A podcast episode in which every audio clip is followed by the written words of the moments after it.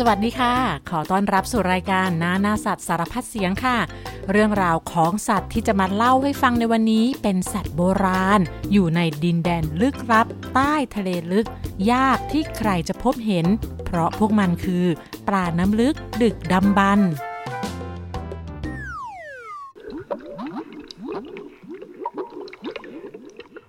ที่นำเรื่องนี้มาเล่านะคะก็เพราะว่าป้าแวนด้าอ่านเจอเรื่องราววันนี้ในอดีตเมื่อปีพ.ศ.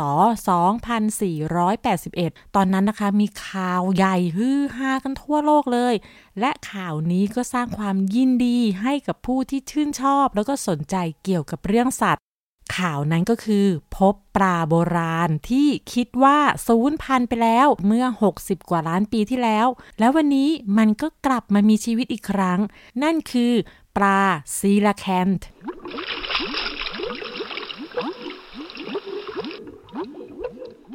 ย้อนกลับไปก่อนหน้านั้นนะคะเคยมีคนพบฟอสซิลปลาซีลาแคนท์ที่มีอายุย้อนหลังไปกว่า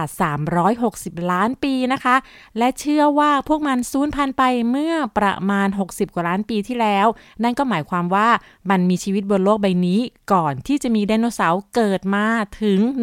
170ล้านปีค่ะแล้วก็ไม่เคยมีใครเจอตัวจริงเลยนักวิทยาศาสตร์ก็เลยคิดว่ามันน่าจะสูญพันธุ์ไปแล้วในช่วงที่เกิดการสูญพันธุ์ครั้งใหญ่ของไดโนเสาร์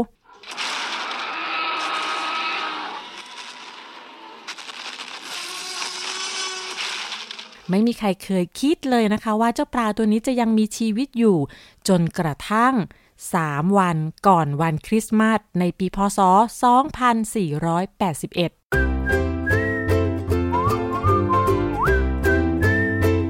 ประมงลำหนึ่งค่ะเขาออกไปจับปลาที่ทะเลนอกชายฝั่งตะวันออกของแอฟริกาใต้กัปตันชื่อว่ากัปตันกูเซนและลูกเรือได้พบปลารูปร่างประหลาดตัวหนึ่งติดอวนขึ้นมาซึ่งพวกเขาที่จับปลามากว่า30ปีไม่เคยมีใครเคยเห็นปลาตัวนี้มาก่อนก็เลยนำปลาตัวนี้กลับขึ้นฝั่งแล้วก็บอกข่าวนี้กับพิพิธภัณฑ์ของอีสต์ลอนดอนที่อยู่ในแอฟริกาใต้ที่นั่นคุณมาเจนี่คอดนี่ลาติมอร์ซึ่งเป็นผู้อำนวยการพิพิธภัณฑ์ได้เห็นปลาตัวนี้ก็ตื่นเต้นมากๆเพราะเป็นปลาที่แปลกไม่เคยเจอเธอก็อยากรู้ว่านี่คือปลาอะไรแล้วก็ได้ส่งจดหมายด่วนถึงมิสเตอร์ JLB Smith ซึ่งเป็นศาสตราจารย์วิทยาศาสตร์ในเมืองแกรแฮมทาวน์ที่อยู่ใกล้เคียงกันจดหมายฉบับแรกเขียนเมื่อวันที่23ธันวาคม2481เธอได้เล่าสถานที่ที่พบเจอปลาตัวนี้เธออธิบายว่ามันเป็นปลาที่สวยงามที่ไม่เคยเจอมาก่อนมีความยาวประมาณ150เซนติเมตรมีสีเทาอมฟ้าแล้วก็มีเกล็ดหนาจนดูเหมือนกับเสื้อเกราะครีบก็ดูแปลกเพราะว่าคล้ายกับแขนขาที่หลังมีหนามเป็นสีขาวเล็กๆไม่เพียงแค่อธิบายเป็นตัวหนังสือได้วาดภาพปลาตัวนั้นไปในจดหมายด้วยซึ่งแน่นอนค่ะเมื่อศาสตราจารย์สมิธได้อ่านเรื่องราวแล้วก็ได้เห็นภาพที่วาดมาก็สงสัยว่านี่จะใช่ปลาที่เขาคิดหรือเปล่าและในช่วงเวลาของการติดต่อสื่อสารในยุคนั้นก็ไม่ได้ง่ายดายเหมือนปัจจุบันนะคะกว่าจดหมายจะถูกส่งไปถึงกว่าจะตอบกลับกว่าจะเดินทางมาดูปลาของจริงก็ใช้เวลาเกือบ2เดือนเลยค่ะจนวันที่16กุมภาพันธ์ปีพ.ศ. 2482ศาสตราจารย์สมิธก็เดินทางมาที่พิพิธภัณฑ์เพื่อพบปลาตัวนั้นศาสตราจารย์สมิธได้เล่าถึงความรู้สึกแรกที่ได้พบปลาว่าแม้ว่าผมจะเตรียมการมาเป็นอย่างดีตั้งแต่แรกที่จะได้เจอกับปลาตัวนี้แต่เมื่อได้เจอกับมันจริงๆผมรู้สึกราวกับมีระเบิดร้อนระอุอยู่ข้างในตัวผมรู้สึกตื่นเต้นมหัศจรรย์ร่างกายของผมชาไปหมดผมยืนนิ่งราวกับถูกหินทุบใช่แล้วไม่มีความสงสัยใดๆเกิดขึ้นในความรู้สึกอีกแล้วทั้งขนาดกระดูกครีบนี่คือปลาซีลาแคนท์ที่แท้จริงมันเป็นเรื่องเหลือเชื่อว่ากว่า50ล้านปีที่ซีลาแคนท์มีชีวิตอยู่ตลอดเวลานั้นไม่เคยมีมนุษย์คนไหนได้พบมันเลยจากนั้นทั้งคู่ ก็ได้ประกาศให้คนทั้งโลกรับรู้ถึงการค้นพบที่ยิ่งใหญ่ในครั้งนี้และปลาซิลิแคนก็ได้มีชื่อทางวิทยาศาสตร์ว่าลาติเมเลียชลัมเนชื่อนี้ได้รับการตั้งตามผู้ที่ค้นพบนั่นก็คือคุณมาเจอร์นี่ครอดนี่ลาติเมอร์หลังจากนั้นก็มีคนจับปลาซิลิแคนได้อีกในมหาสมุทรอินเดียตะวันตกมันถูกพบในหมู่เกาะคอโมโรสระหว่างแอฟริกาและมาดากัสการ์แล้วก็พบอีกที่เคนยาแทนซาเนียซัมโมบิกมาดากัสการ์และนอกชายฝั่งทางใต้ที่แอฟริกาใต้แล้วก็ยังพบปลาซิลิแคนสายพันธุ์ที่2ที่อินโดนีเซียอีกด้วยซึ่งการค้นพบครั้งนี้พบโดยชาวต่างชาติที่ไปเดินตลาดสดในหมู่บ้านแล้วก็พบปลาชนิดนี้วางขายอยู่ในตลาดนั้นแน่นอนว่าการพบครั้งนั้นทำให้ชาวอินโดนีเซียรู้ว่าทะเลบ้านเขามีปลาที่หายากที่สุดตัวหนึ่งของโลกอยู่ที่นั่นปลาซิลิเคนที่หมู่เกาะโคโมโรสทวีปแอฟริกานั้นมีสีฟ้าอมเทาในขณะที่ปลาที่พบที่สุลาเวสีประเทศอินโดนีเซียนั้นมีสีน้ำตาลนั่นก็ทำให้ปลาซิลิเคนที่สุลาเวสีได้รับการอธิบายว่ามันคืออีกสายพันธุ์หนึ่งนั่นเอง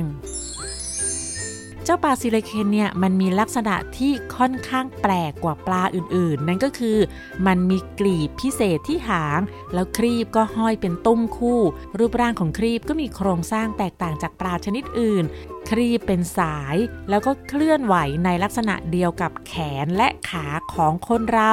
นักวิทยาศาสตร์ก็เลยคิดว่าครีบนี้คือรูปแบบในการเริ่มต้นวิวัฒนาการแขนขาของสัตว์มีกระดูกสันหลังตัวแรกที่ขึ้นจากน้ำมาอยู่บนบกกระดูกสันหลังของมันนั้นยังไม่พัฒนาเต็มที่ขนาดความยาวของตัวนั้น100 กว่าเซนติเมตรน้ำหนักเกือบ30 กิโลกรัมและตัวเมียอุ้มท้องเป็นเวลา5 ปีกว่าจะคลอดลูกปลาออกมาซึ่งนี่เป็นระยะเวลาการตั้งท้องที่ยาวนานที่สุดในโลกนักวิทยาศาสตร์บอกว่าการที่ปลาซิลิแคนหายไปนานกว่า60 ล้านปี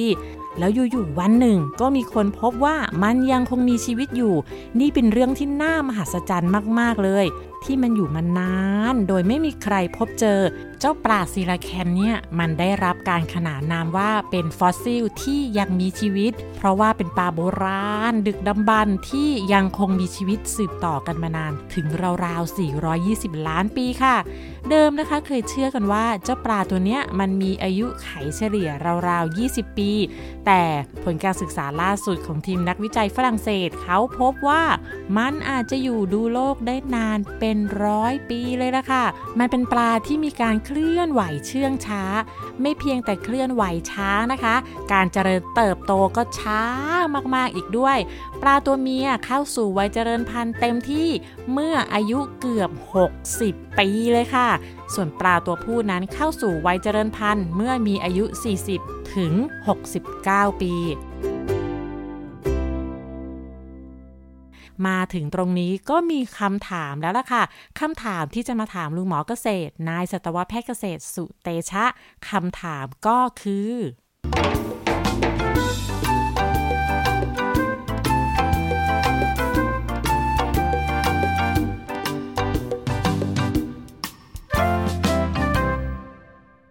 ลุงหมอครับทำไมปลาซิลิแคนถึงรอดชีวิตมาได้โดยไม่มีใครหาเจอมาหลาย10 ล้านปีแล้วครับและตอนนี้มีคนเจอมันแล้วมันจะสูญพันธุ์ไหมครับการที่มนุษย์พบปลาซิลิแคนเนี่ยนะครับถือว่าเป็นเรื่องที่เหนือความคาดหมายอย่างยิ่งเพราะว่าในอดีตเมื่อสักประมาณ100 ปีก่อนเนี่ยเรารู้จักปลาซิลิแคนในรูปแบบของฟอสซิลนะครับทีนี้อยู่มาวันหนึ่งก็มีการค้นพบปลาตัวเป็นๆขึ้นมาโดยบังเอิญนะครับก็เมื่อหลาย10 ปีก่อนพอเราเจอมันเราก็ตกใจนะครับว่าเอ้ามันยังมีชีวิตอยู่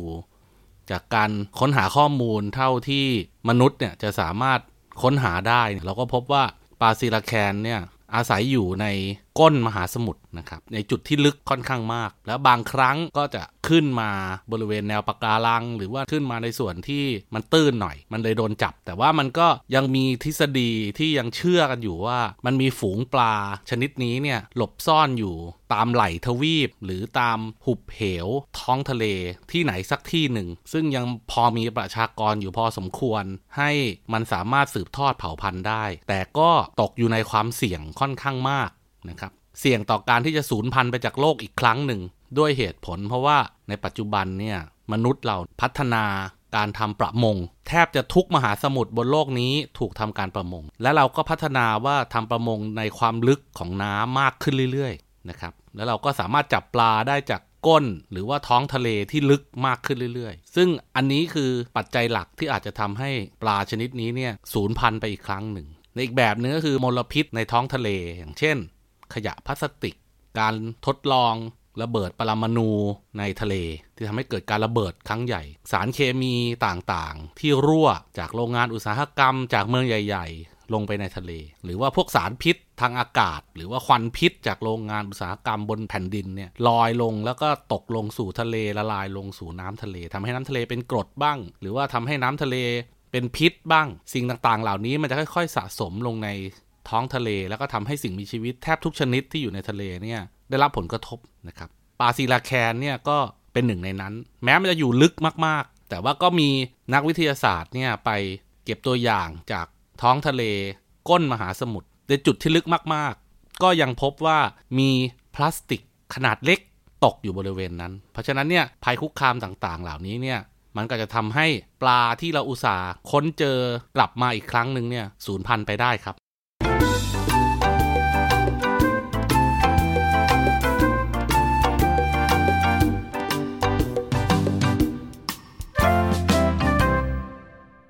โลกใต้ทะเลนั้นยังคงเป็นดินแดนลี้ลับสำหรับมนุษย์ค่ะความลึกของใต้ทะเลยังคงมีเรื่องราวมากมายที่มนุษย์เรายังไม่พบเจอนะคะเพราะว่าไม่สามารถเดินทางไปถึงได้แต่เราก็พยายามสร้างอุปกรณ์ต่างๆเครื่องไม้เครื่องมือเพื่อเดินทางไปสำรวจที่นั่นในการค้นหาสิ่งมีชีวิตที่ซ่อนอยู่ค่ะคำว่าทะเลลึกก็คือทะเลที่มีความลึกตั้งแต่200เมตรขึ้นไปค่ะแสงสว่างส่องถึงน้อยมากแล้วก็ส่องไม่ถึงเลยนะคะโดยปกติเนี่ยการดำน้ำของนักดำน้ำที่ดำดูปะการังดูปลาต่างๆเขากำหนดให้ดำน้ำในความลึกไม่เกิน40เมตรเท่านั้นค่ะนั่นคือความลึกสูงสุดที่คนทั่วไปดำน้ำได้แต่ก็มีนักดำน้ำเก่งๆที่เขาสามารถดำได้ถึง100เมตรนั่นจะต้องฝึกฝนร่างกายมาเป็นอย่างดีค่ะเพราะน้ำนั้นยิ่งลึกยิ่งหนาวยิ่งลึกก็ยิ่งมืดและยิ่งลึกก็ยิ่งอันตรายค่ะอันตรายไม่ได้มาจากสัตว์ร้ายใดๆในจินตนาการที่เราเคยได้ยินได้ฟังหรือว่าที่เราหวาดกลัวนะคะแต่อันตรายจากแรงดันมหาศาลของน้ำค่ะนั่นก็มาจากน้ำหนักของน้ำที่มีจำนวนมากจะกดทับร่างกายเราจากทุกทิศทาง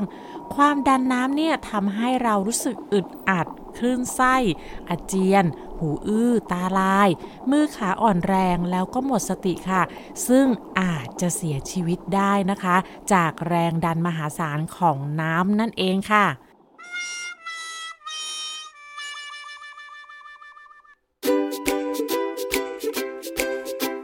มีข้อมูลการสำรวจวิจัยทางทะเลของประเทศสหรัฐอเมริกาเขาบอกว่า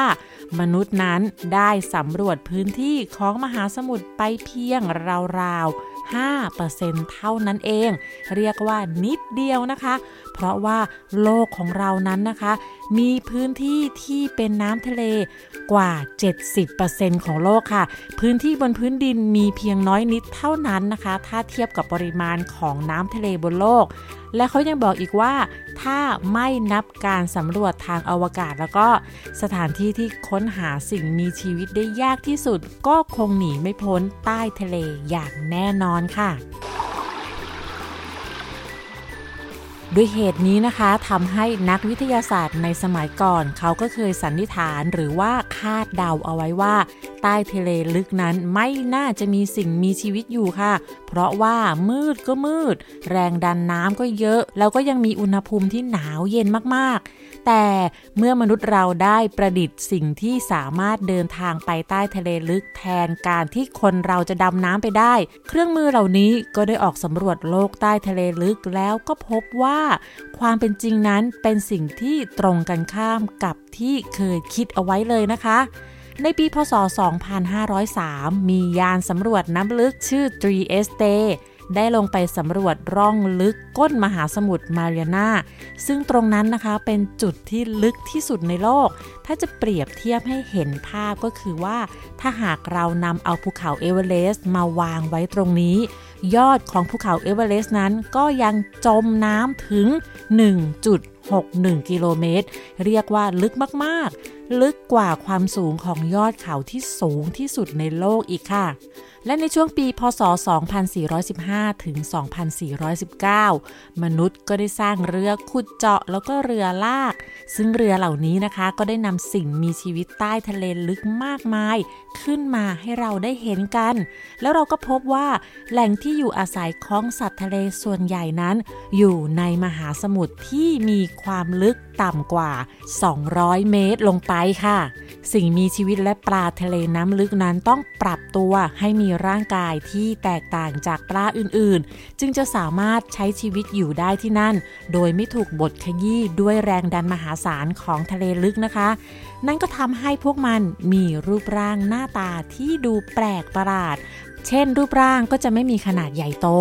มีความหนาแน่นของกล้ามเนื้อและกระดูกน้อยร่างกายจะมีน้ำและไขมันเป็นจำนวนมากนั่นก็ทำให้เนื้อของปลาน้ำลึกนั้นนุ่มนิ่มมีลักษณะคล้ายวุ้นค่ะทำให้การเคลื่อนที่ของมันช้าลงไปด้วยเงี่ยงหรือว่าครีบของมันนั้นก็จะมีน้ำหนักเบาค่ะและเชื่อไหมคะด้วยความที่มันมีเนื้อนุ่มนิ่มเหมือนวุ้นเนี่ยตอนนี้ก็มีหลายคนชอบกินปลาน้ำลึกค่ะ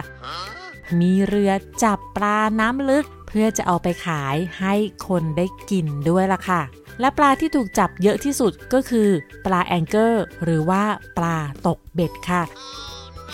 ปลาแองเกอร์นั้นเป็นปลาน้ำลึกที่เรืองแสงได้มันจะรูปร่างกลมๆปากกว้างๆแล้วก็มีฟันแหลมๆดูเหมือนปลาโบราณมากๆที่มันชื่อปลาแองเกอร์หรือว่าปลาตกเบ็ดเนี่ยก็เพราะว่ามันมีติ่งเนื้อยื่นออกมาจากหัวรูปร่างคล้ายกับเบ็ดตกปลาค่ะโดยปลายติ่งจะมีแสงสว่างเรืองรองออกมาการเรืองแสงนี้นะคะก็มีจุดประสงค์มากมายเช่นใช้ค้นหาอาหารใช้ดึงดูดให้เหยื่อเข้ามาหาใช้สื่อสารกับปลาตัวอื่นและมีไว้เพื่อหาคู่ผสมพันธุ์ค่ะที่ใต้ทะเลลึกนั้นก็ไม่ค่อยมีอาหารให้กินนะคะบรรดาปลาทั้งหลายที่นั่นก็ต้องประหยัดพลังงานให้มากที่สุดไม่เคลื่อนไหวอย่างรวดเร็วเพราะว่ายิ่งเคลื่อนไหวรวดเร็วปรูดปรัดเดี๋ยวก็จะหิวบ่อยค่ะหิวแล้วจะเอาอาหารที่ไหนกินได้บ่อยๆล่ะคะและปลาทะเลน้ำลึกส่วนมากก็จะมีปากขนาดใหญ่แล้วก็มีกระเพาะขนาดใหญ่ด้วยล่ะค่ะด้วยความที่หาอาหารกินยากนั้นๆจะมีเหยื่อมาให้จับกินสักทีเพราะฉะนั้นต้องไม่เกี่ยงขนาดค่ะเหยื่อจะตัวเล็กหรือว่าตัวใหญ่ก็ต้องกินให้ได้ทั้งนั้นนะคะเช่นปลาไหลกันเปอร์ตัวจะพร้อมๆเรียวๆแต่ปากมันกว้างมากแล้วก็ใหญ่มากปากมันมีขนาดใหญ่กว่าตัวมันเยอะเลยค่ะแล้วก็ยังมีปลาแบล็กสวอลโลว์จะมีกระเพาะขนาดใหญ่ใหญ่ขนาดที่ว่ามันสามารถกินเหยื่อที่มีขนาดใหญ่กว่าตัวได้อย่างสบายเลยล่ะค่ะที่ทะเลลึกนะคะนอกจากจะหนาวเย็นแล้วก็ยังกว้างใหญ่ไพศาลจำนวนปลาและความหนาแน่นก็มีน้อยค่ะพวกมันไม่ได้ใช้ชีวิตอยู่กันเป็นฝูงนะคะทำให้ปลาตัวผู้และปลาตัวเมียการที่จะมาพบการเพื่อจับคู่กันนั้นเป็นไปได้ยากนานๆจะมาเจอกันสักทีค่ะแล้วนั่นก็ทำให้ปลาบางชนิดสามารถเปลี่ยนแปลงเพศของตัวเองได้เมื่อไม่มีเพศตรงข้ามค่ะนี่คือความสามารถในการดำรงเผ่าพันธุ์ให้อยู่รอดปลอดภัยแล้วก็ไม่สูญพันธุ์ไปซะก่อนค่ะ การนำปลาน้ำลึกขึ้นมาเลี้ยงในน้ำตื้นนั้นทำได้ยากมากๆเพราะว่าร่างกายของพวกมันนั้นไม่ได้ออกแบบไว้เพื่ออยู่ในน้ำตื้นมันไม่สามารถปรับตัวได้ถ้าเอาขึ้นมาอยู่น้ำตื้นเมื่อไหร่มันก็จะตายได้ในที่สุดค่ะเรื่องราวการพบปลาโบราณไม่ว่าจะเป็นเรื่องที่ชาวประมงลากอวนขึ้นมาหรือว่าคุณคอตนี่ลาติเมอร์ที่เป็นผู้อำนวยการพิพิธภัณฑ์ได้เก็บร่างของปลาซีลาแคนวาดรูปแล้วก็ติดต่อโปรเฟสเซอร์เพื่อมาช่วยหาคำตอบว่านี่คือปลาอะไรรวมทั้งคนที่เดินตลาดสดที่อินโดนีเซียแล้วก็ไปเจอปลาซีลาแคนที่วางขายอยู่ในตลาดก็ทำให้โลกได้รับรู้ถึงการมีชีวิตอยู่ของปลาโบราณนี้เพราะความเป็นนักสังเกตช่างสงสัยและค้นหาคำตอบที่ตัวเองอยากรู้ค่ะความเป็นนักสำรวจนั้นอยู่ในตัวพวกเราทุกคนนะคะไม่แน่นะคะวันหนึ่งเราอาจจะได้เจอสิ่งมีชีวิตชนิดใหม่หรือสิ่งมีชีวิตที่คิดว่าสูญพันธุ์ไปแล้วก็ได้และถ้าเราเจอเป็นคนแรกแล้วก็สิ่งนั้นก็จะได้ตั้งชื่อตามชื่อของเราที่เป็นคนพบเจอสิ่งนั้นค่ะอย่าลืมปลุกความเป็นนักสำรวจในตัวเองแล้วก็รู้จักตั้งคำถามที่สำคัญต้องค้นหาคำตอบด้วยนะคะ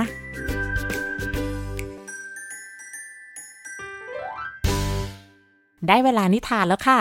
นิทานเรื่องนี้เป็นนิทานปรัมปรานิทานโบราณที่เล่าขานกันมานานของญี่ปุ่นมีชื่อเรื่องว่าปลาดุกยักษ์นัมสึกาลครั้งหนึ่งชายชื่อชิโนซาคิเป็นคนชอบจับปลามากทุกๆเย็นเขาจะต้องไปจับปลาที่แม่น้ำอยู่เสมอวันหนึ่งเขาก็ออกไปหาปลาเช่นเดิมแต่วันนั้นจับปลาไม่ได้สักตัวเดียวแล้วเขาก็พบเห็นบางอย่างที่รู้สึกประหลาดใจมากนั่นก็คือเขาเห็นปลาดุกมากมายดิ้นพล่านขยับตัวรุนแรงทั่วแม่น้ำ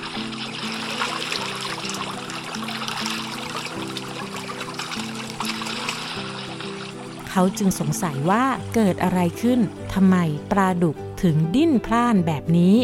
แล้วเขาก็นึกขึ้นมาได้เกี่ยวกับเรื่องราวของปลาดุกยักษ์น้ำมัสึที่ทำให้แผ่นดินไหวเขาจึงรีบกลับบ้านเพื่อขนย้ายเครื่องเรือนทรัพย์สมบัติมีค่าต่างๆออกมาไว้นอกบ้านและเล่าเรื่องที่เห็นปลาดุกดิ้นในน้ำและเรื่องราวปลาดุกยักษ์น้ำมัสึที่เล่าขานกันมาแต่โบราณกาลให้ภรรยาฟังว่าเจ้าปลาดุกยักษ์นี้อาศัยอยู่ใต้พื้นพิภพณดินแดนกลางทะเลลึกทำหน้าที่คอยค้ำจุนแผ่นดินญี่ปุ่นไม่ให้จมหายไปในท้องทะเลแต่วันดีคืนดีมันก็คลุ้มคลั่งขยับตัวดิ้นไปมาก็เกิดแผ่นดินไหวสั่นสะเทือนสร้างความเดือดร้อนไปทุกที่เทพเจ้าคาชิมะซึ่งเป็นเทพผู้พิทักษ์คอยปกป้องญี่ปุ่นต้องลงมาจัดการกับปลาดุกยักษ์โดยการเอาหินก้อนยักษ์ทุ่มใส่หัวเจ้าปลาดุกแล้วก็กดทับไว้ใต้ดินเพื่อให้มันดิ้นต่อไปไม่ได้และเมื่อปลาดุกยักษ์ดิ้นไม่ได้แผ่นดินไหวก็สงบลงถึงจะโดนหินทับหัวเอาไว้แต่เจ้าปลาดุกยักษ์ก็ไม่ยอมแพ้มันก็หาทางดิ้นรนให้หลุดพ้นจากหินที่ทับไว้อยู่ตลอดเวลายามใดที่เทพเจ้าคาชิมะเผลอปลาดุกยักษ์ก็ดิ้นหลุดมาได้ทำให้เกิดแผ่นดินไหวอีกครั้งและครั้งนี้ที่เขาเห็นปลาดุกมากมายดิ้นพล่านในแม่น้ำเขาก็คิดว่า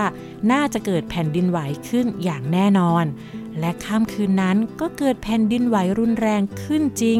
จนบ้านเรือนพังราบคาบ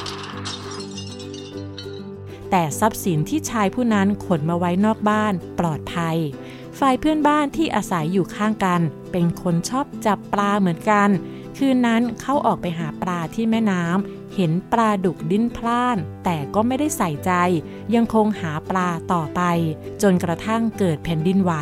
จึงรีบกลับบ้านด้วยความตกใจแต่ก็พบว่าบ้านทั้งหลังพังพินาศและสูญเสียทรัพย์สมบัติทุกอย่างไปหมดก้อนหินยักษ์ที่เทพเจ้าวางทับหัวปลาดุกยักษ์นี้ชื่อว่าหินคานาเมะยังมีอยู่ให้เห็นที่ศาลเจ้าคาชิมะที่เมืองอิบารากิ ใกล้กับกรุงโตเกียวเขาว่ากันว่าก้อนหินที่โผล่ขึ้นมาเหนือพื้นดินเป็นเพียงแค่ส่วนยอดเท่านั้นส่วนที่เหลือใต้ดินนั้นมีขนาดใหญ่มากแล้วก็ลึกมากมีบันทึกไว้ว่าครั้งหนึ่งเคยขุดดินรอบๆหินเพื่อดูว่ามันจะฝังลึกอยู่ในดินแค่ไหนแต่ขุดไปเป็นสัปดาห์ก็ยังไม่เห็นส่วนปลายของก้อนหินก็เลยยกเลิกการขุดก้อนหินปล่อยให้ทับหัวปลาดุกยักษ์อยู่เช่นนั้นตลอดไปทั้งหมดนั้นก็คือเรื่องราวของสิ่งมีชีวิตในทะเลลึกแล้วพบกันใหม่ในครั้งหน้านะคะวันนี้สวัสดีค่ะ